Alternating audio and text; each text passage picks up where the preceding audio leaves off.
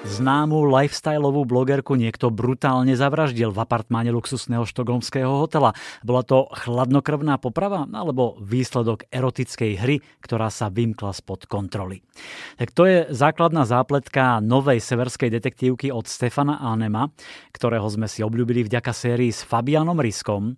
Predali sa z nej milióny po celom svete, preložili do vyše 30 jazykov a aj v Slovenčine vyšlo 6 dielov. Prvý s názvom Obeď bez tváre a Stefan to ukončil šiestou knihou Posledný klinec. Teraz teda nová séria s novou hrdinkou a prvým príbehom.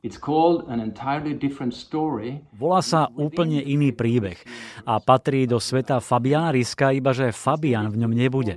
Namiesto neho sa stretnete s Mailin Rembergovou, jeho bývalou kolegyňou zo Štokholmu. Príbeh sa odohráva v tom istom čase ako posledný klinec. Sú tam nejaké stopy a nejaké odpovede a áno, dúfam, že sa vám bude páčiť. Prosím, napíšte mi, čo si myslíte. Prečítam si všetko. Povedal Stefan Ánem a máme tu teda novú postavu, bývalú Fabianovú kolegyňu Mailin Rembergovú, ktorá prevezme prípad zavraždenej blogerky, ale má hneď tri veľké problémy. Má nezhody s novým šéfom, ktorý trvá na tom, aby sa štátna kriminálna polícia sústredila na prípad obchodovania s ľuďmi a nie na vraždu blogerky. Mailin tiež musí riešiť problémy v osobnom živote s manželom Andersom. No a samozrejme musí čo najskôr vypátrať vraha, ktorým podľa nej môže byť stalker. Zavraždené totiž kto si viackrát napísal a možno už zabíjal aj v minulosti. V zápätí však pribudne ďalšia vražda, situácia sa komplikuje a zdá sa, že prípady sú súčasťou niečoho väčšieho. Úplne iný príbeh nie je síce séria s Fabianom Riskom, ktorú sme si obľúbili, ale Stefan je stále Stefanom.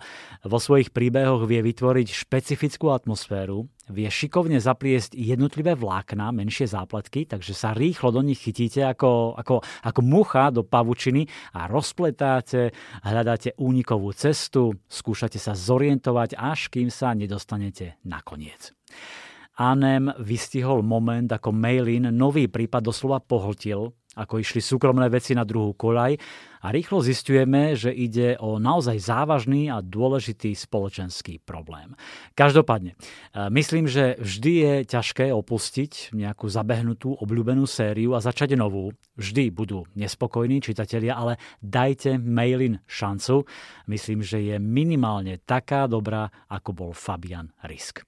No a aby som vás ešte trochu navnadil, tak krátky úryvok vám prečíta Boris Farkaš. Krížom cez nahromadenú krv ležala na chrbte nahá lifestyleová blogerka s rozhodenými tmavými kučerami a rukami.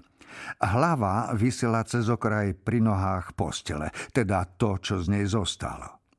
Tvár sa zmenila na tmavú kašu, v ktorej sa s trochou fantázie dali rozlíšiť časti pier, rozdrvené očné bulvy a biele kúsočky polámaných zubov. Okrem toho sa kde tu trblietali zelené sklenené črepy. Obišla posteľ a na zemi uvidela pohodenú zbraň, stolovú lampu s rozbitým zeleným skleneným podstavcom.